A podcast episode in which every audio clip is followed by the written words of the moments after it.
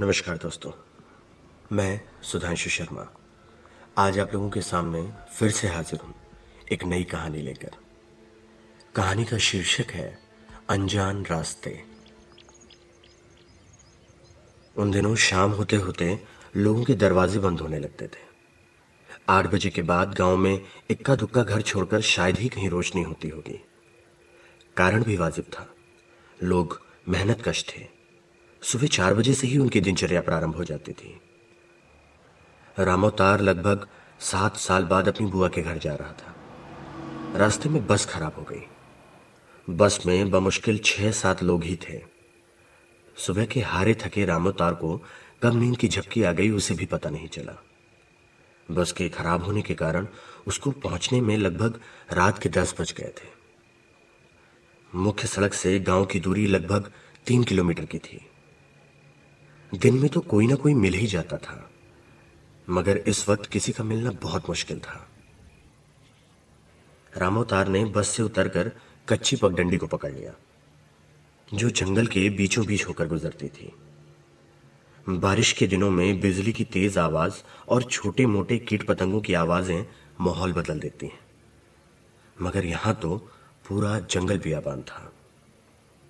चलते चलते रामोतार को ना जाने क्यों ऐसा लगने लगा? कि कोई उसका पीछा कर रहा है। एक तो जंगल के घने पेड़ों ने रास्ते को ढक लिया था, जो चाँद की हल्की सी रोशनी में खुद ही भुताहा लग रहा था। ऊपर से ये किसी के पीछे चलने का रहस्य। रामोतार ने हिम्मत करके पीछे देखा, मगर उसे पीछे कोई दिखाई नहीं दिया। तभी चलते चलते उसकी नज़र रास्ते में पड़ने वाले एक तालाब पर गई, जहाँ पर कोई बैठा हुआ था। उसकी पीठ रास्ते की तरफ़ थी और उसका चेहरा तालाब की तरफ़। वो हल्के हल्के गा रहा था। कौन में लेके चला रे बटोहिया। आवाज़ तो बहुत मधुर थी मगर रात के इस समय अंधेरे में इस आकृति को देखकर रामोतार को थोड़ा अजीब लगा और मन में भय के हल्के बादल भी उमड़ने लगे। अगले ही क्षण रामोतार ने उस आदमी को पीछे छोड़कर आगे की तरफ़ कदम बढ़ा दिया। मगर पीछे से आवाज़ आई।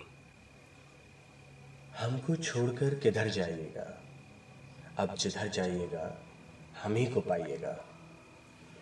रामोतार के चेहरे पर अब हल्के से पसीने ने दस्तक दे दी थी मगर वो तेज़ी से आगे बढ़ गया। पीछे से हंसने की आवाज़ें अभी भी आ रही थी लेकिन रामोतार ने सुना था कि पीछे मुड़कर देखने से भूत नहीं छोड़ते। इसलिए वो और तेज़ी से चलने लगा। काफ़ी देर चलने के बाद उसे लगा कि अब कोई दिक्कत नहीं है। तो उसने अपनी रफ्तार कम कर दी और सोचा कि अब तो गाँव आने वाला है। अचानक उसके कानों में किसी के गाने की आवाज़ आने लगी। कौन दिशा में लेके चला रे बटोहिया? अब की बार रामोतार के रोंगटे खड़े हो गए। बड़ी हिम्मत से उसने अपनी दाई तरफ़ देखा तो वो चौंक गया। सामने एक तालाब था और पीठ किए हुए एक आकृति थी, जिसका मुँह तालाब की तरफ़ था।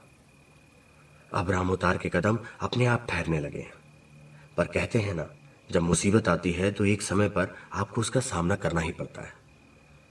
रामोतार ने डर के मारे भागने की कोशिश की।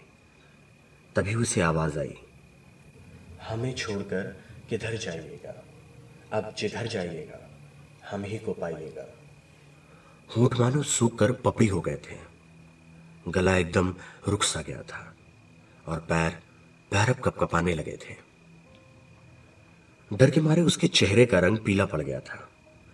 उसका चेहरा रास्ते में सामने की तरफ़ था। उसे अब भी लग रहा था कि पीछे से चलने की आवाज़ें आ रही हैं। डर के मारे उसने अपनी आँखें कसकर बंद कर ली। तब तक पीछे से किसी ने उसका कंधा पकड़ लिया। रामोतार कस के चिल्लाया। नहीं। अरे उठो भाई तुम्हारा अड्डा आ गया। ये कंडक्टर की आवाज़ थी। रामोतार ने घबरा कर आँखें खोली। पसीने में तरबतर रामोतार ने खुद को बस में बैठे हुए पाया। तो एक ठंडी और गहरी सांस ली।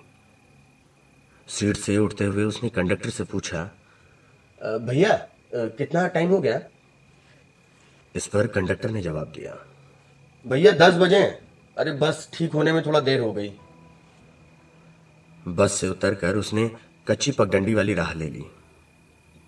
जंगल के बीचों बीच से गुजरने वाले रास्ते में तरह तरह के कीट पतंगों और पशु पक्षियों की आवाज़ें थीं।